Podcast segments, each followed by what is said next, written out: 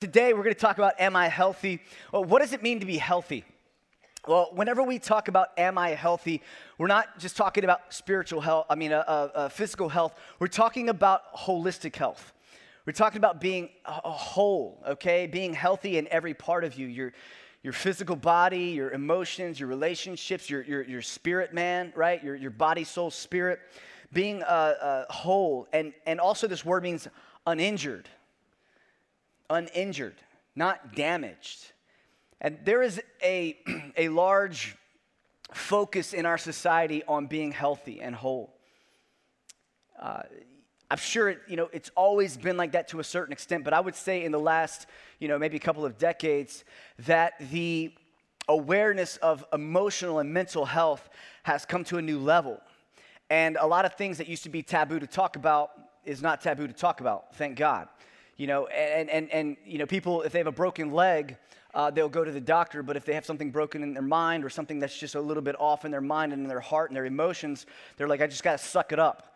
And uh, the Bible doesn't even tell us to do that. so that's some sort of pride or some sort of insecurity that's caused that. But the Bible opens it up and says, no, I mean, there's this, this concept of wholeness. And that's what we want to talk about. Last week we talked about how health is a value here at Northwood Church being healthy and that's what we mean by being healthy is holistically healthy in every part of us and that we want to operate from a place of health we believe that God designed us to live a life that is healthy and whole, that He designed us to be whole. You know, in the garden, everything was whole and complete. In the garden, go back to creation, everything was whole and complete, and there was perfect harmony between God and man. Adam and Eve, they were created and they were whole. And, and I mean, they walked with God in the cool of the day. There was this, this sense of wholeness and completeness where they, they didn't lack anything. Physically, they didn't lack anything. Emotionally, spiritually, they were, they were whole, and mankind was whole in, in God. And so we were designed to be dependent on Him. I believe that, that we were designed to be dependent on God. And that is for our good and also for His glory. Okay? We were designed to be dependent on Him to desire and need the essence of God's nature. Now, we talk about this from time to time. I believe that what Adam and Eve experienced in the garden was God's love, his full love, his full peace, his full joy, the fullness of who God was. They experienced that, and God was able to meet needs just through their fellowship, through their relationship. And I believe that we were, we're still created in that way. We're created in the image of God. And I believe that's why people need love and joy and peace and all of these things. We need these things. There's an Old Testament word that describes what that is, and it's shalom. It's shalom. And many times it's, in, it's uh, interpreted as peace, but it means wholeness, completeness, soundness, welfare, well being, and peace. Wholeness completeness. That's what it means. And so, so keep this picture in your mind because this is really what we're going to be talking about. And, and, and this word has this broad meaning of just human flourishing, where there is just a flourishment in the way that people live their lives. But the, the problem is, is that the serpent came, the serpent deceived Adam and Eve. And whenever sin entered in, it broke that relationship between God and man. It broke apart our shalom. It broke apart this completeness, this wholeness, and where God brought, brought us holistic life, sin has brought us holistic death. In our bodies, we're broken. We kind of said it last week a little bit, but we're all dying right now. Be encouraged. Things are breaking down inside of us. You know, we're, we're, we're, we're, we're headed in a direction that none of us want to go, but we're headed in that direction. Our body is breaking down, our, our hearts, our soul, our emotions are damaged. There's brokenness, there's, there's emotional trauma. There's things that we endure that we weren't built to endure. We weren't built to endure death. It's why death is so foreign to us and it will never be normal because we weren't built for it. We weren't designed for it. We weren't designed for emotional trauma, the things that we have to go through. Not really. Our, so, our body, our soul, our spirit, We weren't designed to be apart from God. We were designed to be with Him, dependent on Him. Our world, look around us. Our world, shalom, has, has broken down. And so we see all these things around us. We see relational battles, we see war, we just see evil. It's just evil, murder. We, I mean, you read about it every single day. There's at least one story every single day that I either read or hear about, and I'm like, are you kidding me? Like that capacity is in us. Injustice. So now we, we see these things and we try to regain shalom. We try to regain completeness from creation or through our own efforts rather than in Christ, rather than in Jesus. We're reaching out and grabbing a hold of things. And, and this is something I firmly believe. I believe that society is crying out for shalom. I mean, like, desperate for it. And in one sense, I think it's a desire that is there and it will be there forever. It's questions that we ask and we will ask forever because it's it's what a lot of people call like a God sized void in the heart of a man, right? That we need, that only God can fill. I believe there's a God sized void in, in culture, in our society, that only God can fulfill because God created it. But yet, we continue to try to plug things in to fix it, and it doesn't plug the leak because our efforts always fall short. It's sort of like a black hole. I've been, I've been watching some shows and stuff about space and it's, you know, fiction stuff, but it's, I'm a, I'm a big sci-fi guy. I like sci-fi, you know, and uh, they're all the same, but I love them. And uh, you know, there's this one. It was talking about, it was showing this black hole and, and you know, the destruction that was happening and all this kind of stuff. And, and that's just that's how I, I picture our society when it comes to what we're talking about. It's just plug it, plug away. Just try to throw stuff in it. There's no bottom to the pit because we cannot attain shalom on our own. I'll give you an example. This word, justice. The word justice, I think, is one of the most difficult words to define right now in our society. Even uh, in the church, it's difficult to decide because just has to do with things being made right, things coming back to an even balance, right? So if someone's murdered, then there should be justice for that murder. The problem with murder is that you cannot bring that person back to life, which would be restoration. Right? And so there's a cry for justice, whether it be murder, whether it just plug it in. The word justice. And, and justice isn't just about punishing wrongdoing. And I think that's where a lot of people miss it. Because some people think, well, justice was done because this happened and this person and blah, blah, blah, and now we're done. But, but if you add in the other part of justice, which has to do with restoring that was what was damaged back to wholeness, if you, if you bring the second part of what that word means, restoring something back to wholeness, that means whatever caused the injustice must be fixed in order for it to truly be just. And so now we have a conundrum. Because how do you fix something that's very difficult to fix? How do you bring about justice whenever everybody has a different idea of how to do that? Anybody have the answer, real quick? no? Okay. Now, I'm not, I'm not belittling the word, I'm bringing it up. I'm bringing up, and this is what I believe. I believe the cry for justice is a cry for shalom, for wholeness and completeness, and for things to be made right. But here's the problem you can't accomplish justice with injustice. One unjust act doesn't correct another, it just creates more injustice. And so we go around this tree over and over and over. What is biblical justice? What is it? Everybody's got their own filter. And I believe there's a lot of conversations that need to be had, and need to continue to be had. But in the church, we've got to have the right conversations. We've got to be searching for the right thing. And what's amazing is, is in the body of Christ, because in the world it's going to be nuts, but in the body of Christ, there has to be a, a, a putting down of defenses, a putting down of defenses in order to come together and begin to have discussion and unite. Because if not, we already know what's on the other side of that. It's just more division. And this is something that's not going to go away anytime soon. But I really believe just this one small example is an example of many things where we are crying out for, uh, for, for, for shalom. We're crying out for completeness and wholeness. But there's an issue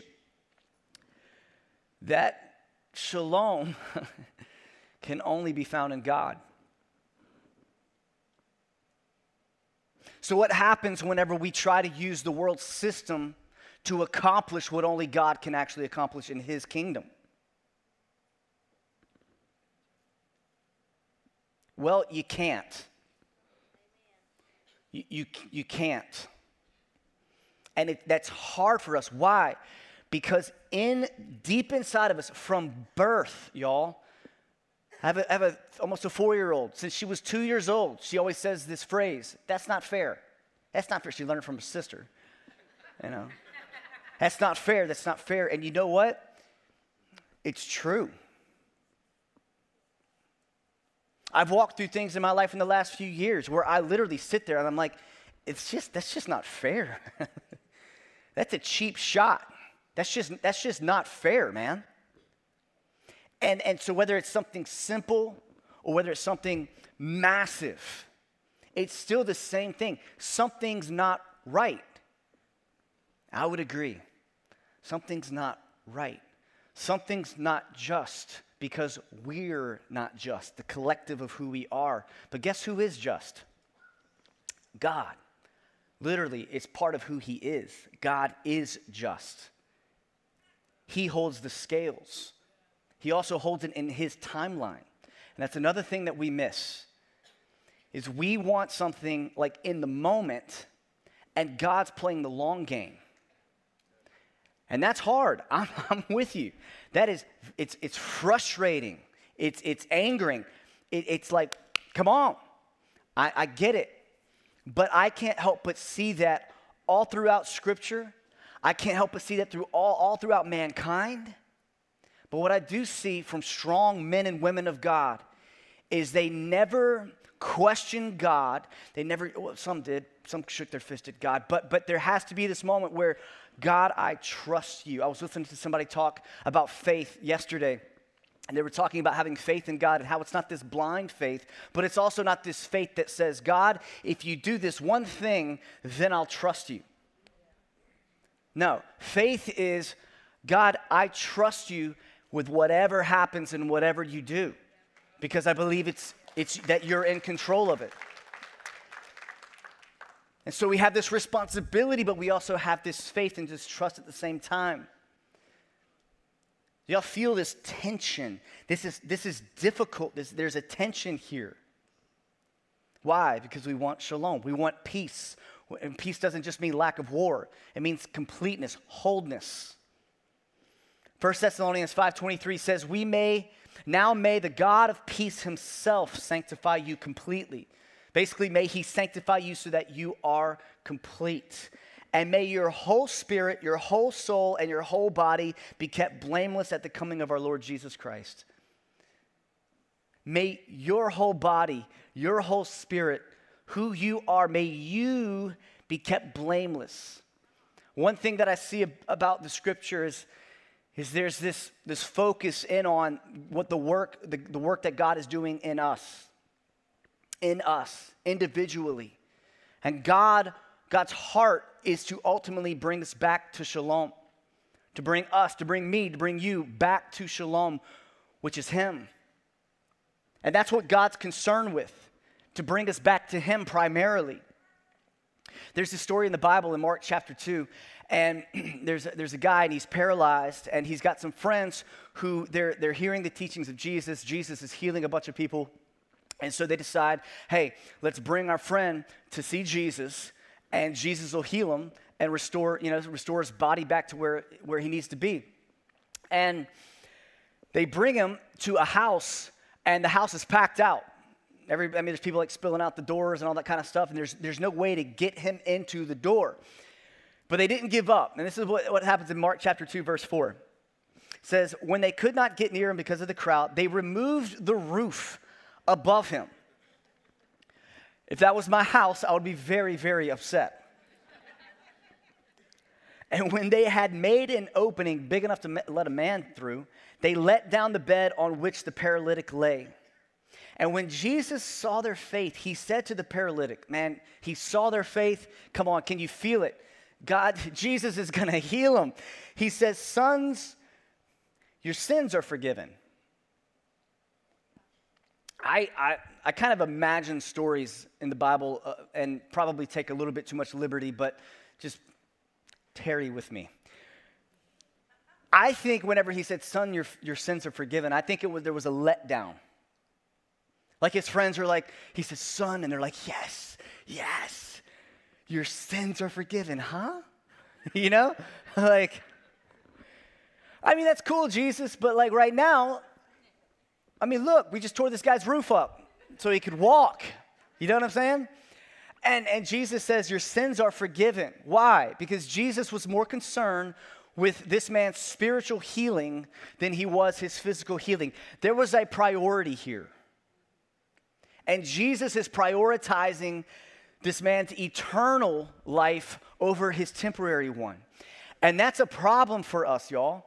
We just did it here at the end of the, at the, end of the, uh, the worship. We were just talking about this, where we get consumed with what's in front of us. We get consumed with our physical issues, and we feel like that's the first priority. If I could just get healed, if I could just get that money or that job or that person or whatever it is, then I will begin to do this. And, and that's not what Jesus talked. Jesus talked about the kingdom of God above all things the kingdom of God above your kingdom and my kingdom. And so Jesus prioritized this man's spiritual health over his physical health. And it goes on and he says this, but that you may know that the Son of Man has authority on earth to forgive sins, that you may know that what I'm saying I can actually back up. He said to the paralytic, I say to you, rise, pick up your bed, and go home. And he rose and immediately picked up his bed and went out before them all, so that they were all amazed and glorified God, saying, We've never seen anything like this. I think that patterns mean a lot in the Word of God. And I see a pattern here of the spirit before the physical. You know, I see a lot of people do the same thing in church, though.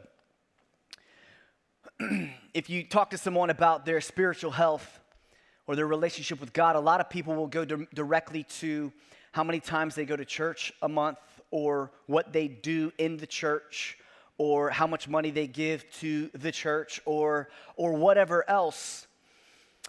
And, uh, you know, or you talk to someone who maybe hasn't been to church in a while and you ask them if they've gone, you know, if, they, if they're a believer in Jesus, or you get in that kind of conversation and they go to church or they go to some sort of physical expression rather than know like how are you doing? Like in you like how's your faith? You know how, how's your belief in god? How, how are you? Not what are you doing but who are you? How are you and i think sometimes that might be a defense mechanism just to kind of try to you know but i think sometimes it's actually just a lack of priority it's a bad priority it's no look at what i'm doing and i think jesus is more concerned primarily although what we do matters, don't get me wrong, he's, he's first concerned with who we are, right? That's where the focus is at. And so he goes on, verse, or the story goes on in verse um, 13. Jesus went out again beside the sea, and all the crowd was coming to him, and he, and he was teaching them. I would have loved to hear what he was teaching them, huh? Come on, so curious. And as he passed by, he saw Levi, the son of Alphaeus, sitting at the tax booth. This is a tax collector. In case you don't know, tax collectors were horrible people. Everybody hated them. And he said to him, Follow me. And Levi arose and followed him. I love that Jesus called a tax collector. Jesus called people from different walks of life to be his disciples. They were not um, they were not theologians. They were not Jewish rabbis. He was a Jewish rabbi. They were not, um, they were not even very old, right? They, they, they were still young. They were not morally sound.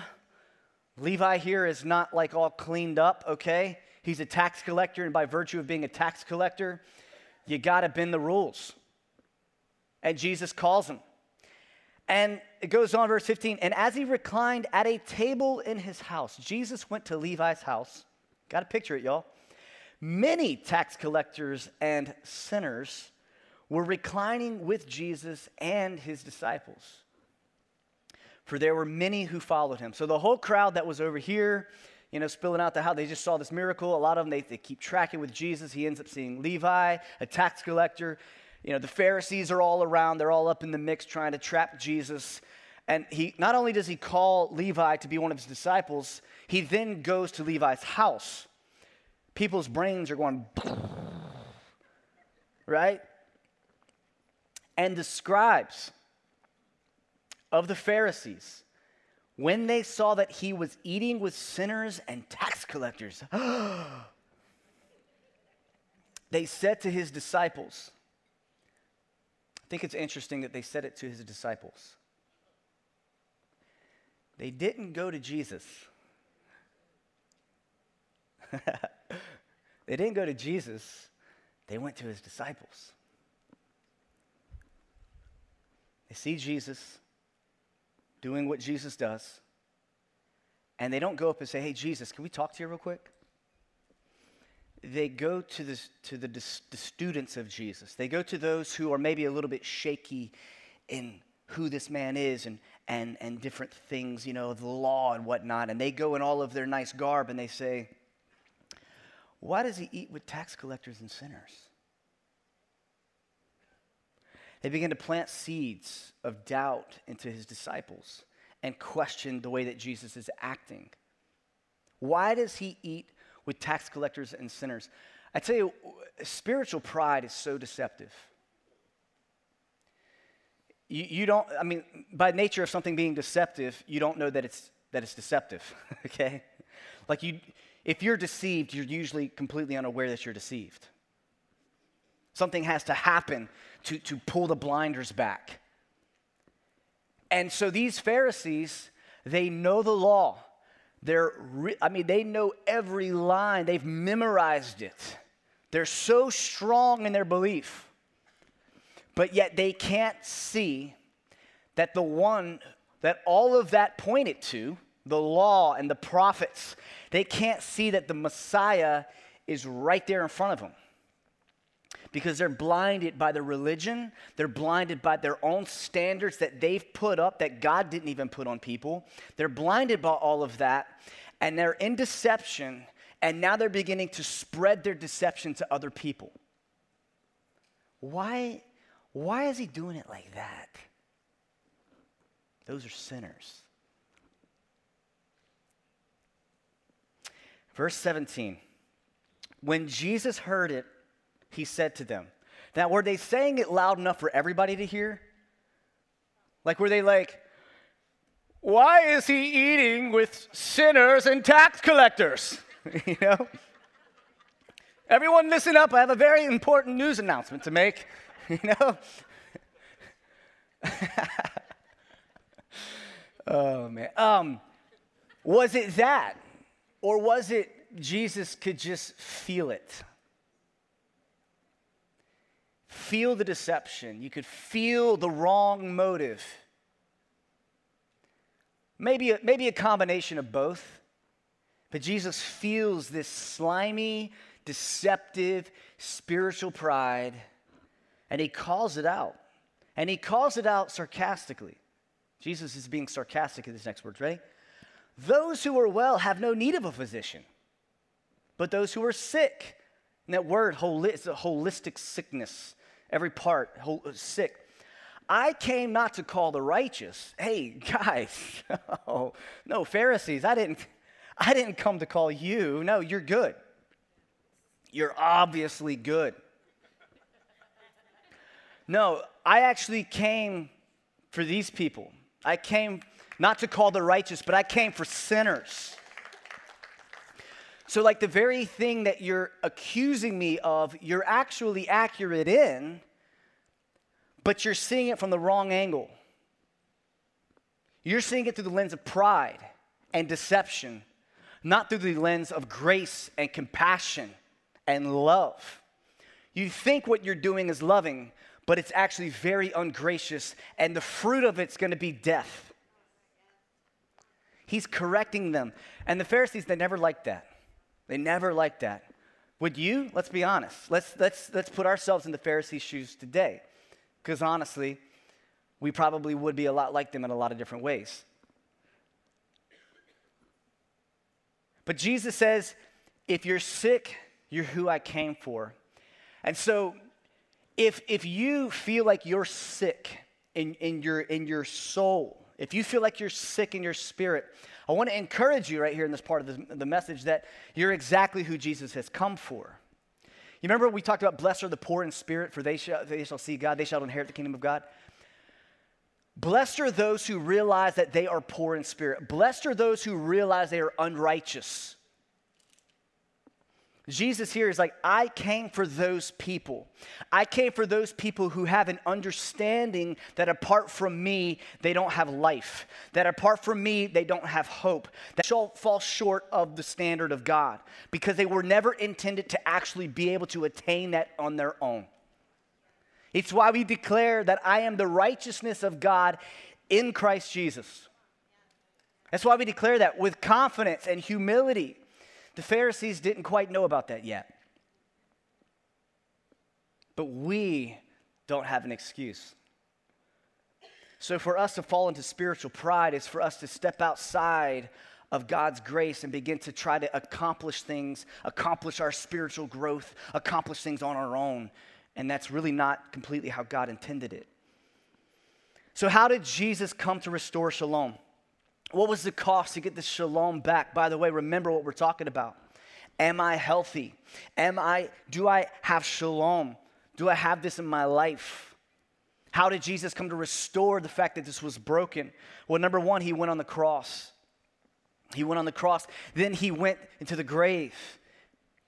He rose from the grave. And he crushed, by doing this, he crushed the serpent and the sin and death the serpent brought into the world. Remember, we talked about Genesis 3 a few weeks ago, the first mention of the gospel. And here in Romans chapter 16, verse 20, Paul echoes this and he says, The God of peace, the God of shalom, will soon crush Satan under your feet. And that's what God did. He crushed the power of death and the grave that the serpent brought. He crushed that power and overcame it with his life, his death, his burial, his resurrection, and his ascension. And now Jesus is waiting.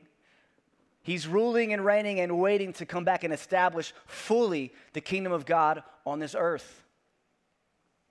And this is where our faith and our hope lies that, that in that moment, shalom will be completely restored back to us, back to this world, back to creation as it was originally intended. And everyone who's a believer in Christ will experience this type of thing that we're talking about.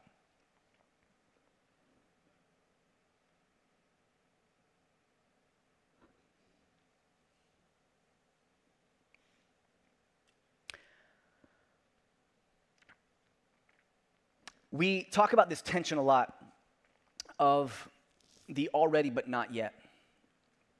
Something that has begun but not completely finished. And there's this, this thing in between, right? And we live in this in between. And as Christians, as we read the Bible and as we hope for eternity and we hope for, for God's completed work, we also know that Jesus came and established the kingdom of God, and he's ruling and reigning, but yet we still look around us and we still see murder and strife and brokenness and injustice, and we see these things and we try to reconcile them, but some things are not fully reconcilable in the current time that we're living in, the current era that we're living in. And we talk about it a lot because, I'll be honest, I need to be reminded of this a lot. I think about this a lot because of what I see and experience, right? And I have to be reminded about this. And so I feel like it's so important to bring this to you to remind you. And some of you might be, hey, I got it, I'm good. But I know that the majority of people, there's this angst in us. There's an angst. There's an angst in your personal life. And I'm pointing you to something greater than your effort. I'm pointing to you to something that's greater than your ability and, and, and even the, the, the, the, peop, the ability of the people that you know that, that you maybe find yourself dependent on.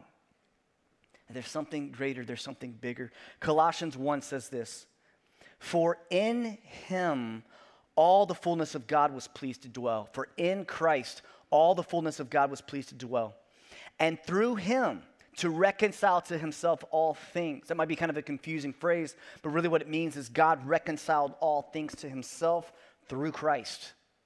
He reconciled, he, he brought it together, whether on earth or in heaven, making shalom, making peace. How did he do it? By the blood of the cross. How did he do it? By the blood of the cross. Does that does that uh, uh, uh, encourage your faith whenever you read a scripture like that? Does it build something up in you to know that you know how God made peace, brought shalom, reconciled things back together? Or is there something inside of you like, ah, something more? Give me something else. Give me something else. No, this is it. In Jesus, this is how God chose to restore Shalom. This is the timeline in which He chose. In Him, all things have been reconciled, whether on earth or in heaven. Temporary, eternal, it doesn't matter. He made Shalom by the blood of the cross. And that's how we find Shalom in our life. My question to you is this whole series is Am I healthy? Take a moment, ask yourself that question Am I healthy? Am, do I have this completeness, this wholeness? I would say that none of us have complete shalom, all right? And I would also say that we're not going to experience complete shalom in this life. But I can tell you this the journey to, to peace in your heart and in your life begins, I really believe this begins with a relationship with Jesus, the one who has reconciled all things back together. And outside the gospel, outside this truth, I don't know that anything can really make sense.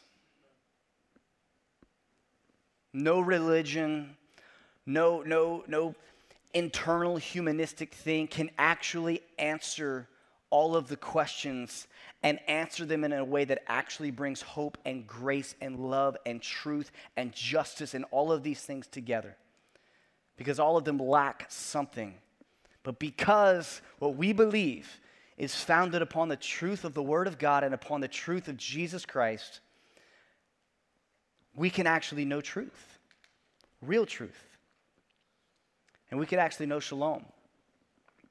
And I know, you know, as we start 2022, that a lot of people are searching for health. They're searching for, for this, this thing. I mean, all over, you know, Facebook and stuff. It's like, you know, man, this year I'm going to do this and do that and do this. And, and, I think that's great. I think, I mean, I think we need new beginnings and new starts and, and all that. I think it's great, you know, but I do believe that there's still a, a necessity to know where our help truly comes from.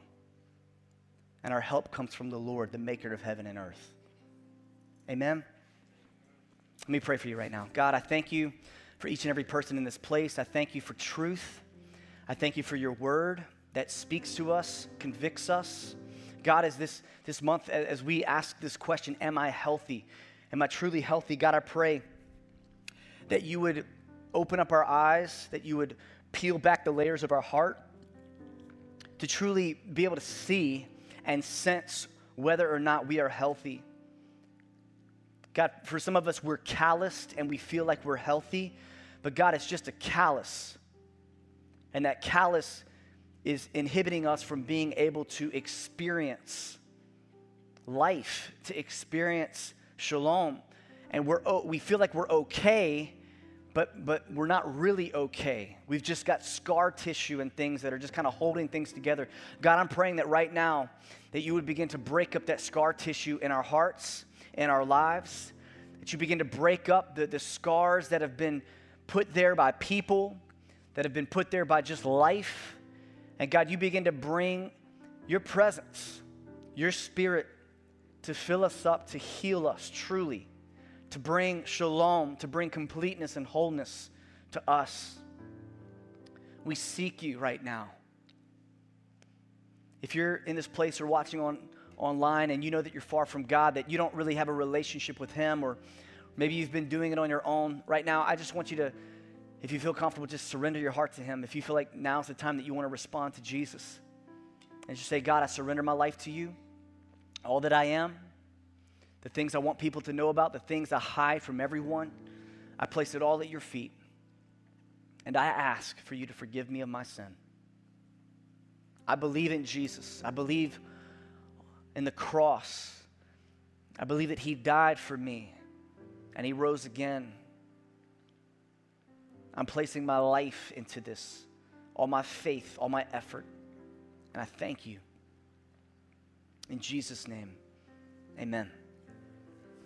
If you pray that prayer, I want to encourage you at the end of the service to take that Connect card, so What's Next card in the seat pocket in front of you, to fill it out and bring it to the back of the room. We'd love to get in touch with you this week and help you take your next steps. We believe that you just started a journey with God. Maybe you just recommitted your life to God. I'd ask you to do the same thing. I really believe this. I, I believe that God did not call us to, to do this Christian life, to live out this life by ourselves. I think that He called us to do it in the context of community and this is a community. This is a community of believers that you can get plugged into in order to continue to be, uh, to learn what it means to be a disciple of Jesus and to grow in your faith. Love to invite you to be a part of that. At the end of this service, in just a moment, we're going to sing a song. And during that song, we're also going to have a prayer team at the front of the room. And I want to encourage you if this stirred up anything in your life, maybe in your marriage, in a relationship, I don't know, and you need prayer, I want to encourage you to come up to the front during the song and even at the end of service to get prayer. We believe in prayer. We believe that God hears our prayers and He responds. And, and, and, and sometimes He doesn't respond and, and do exactly what we want to have happen. But I tell you what He does do He adjusts our heart. He changes our heart in the situation. And, and many times that's all that we're, require, we're required to do is just come to the feet of Jesus. And sometimes it looks like maybe coming and praying with somebody. So I want to encourage you to do, to do that. But let's go ahead and stand to our feet. And I want us to, to sing this next song together and declare it. You know, at the end of our services, a lot of times we sing, and this is a time to respond to God. And this is the two questions I want you to ask. I want you to ask God, what are you speaking to me? What are you speaking to me? And God, how am I supposed to respond to this? The things that you heard even today, God, like, what are you bringing up in my life? And Lord, what am I supposed to do with that? Let's not just listen to a sermon and then just kind of be like, oh, that was great, and walk out. Let's actually allow the Holy Spirit to sort of like permeate our hearts and kind of get past our intellect into our heart. Amen? Come on, Father, we thank you for today. We thank you for your spirit. We thank you for your word. God, right now, would you speak to us? In Jesus' name we pray. Amen. Amen.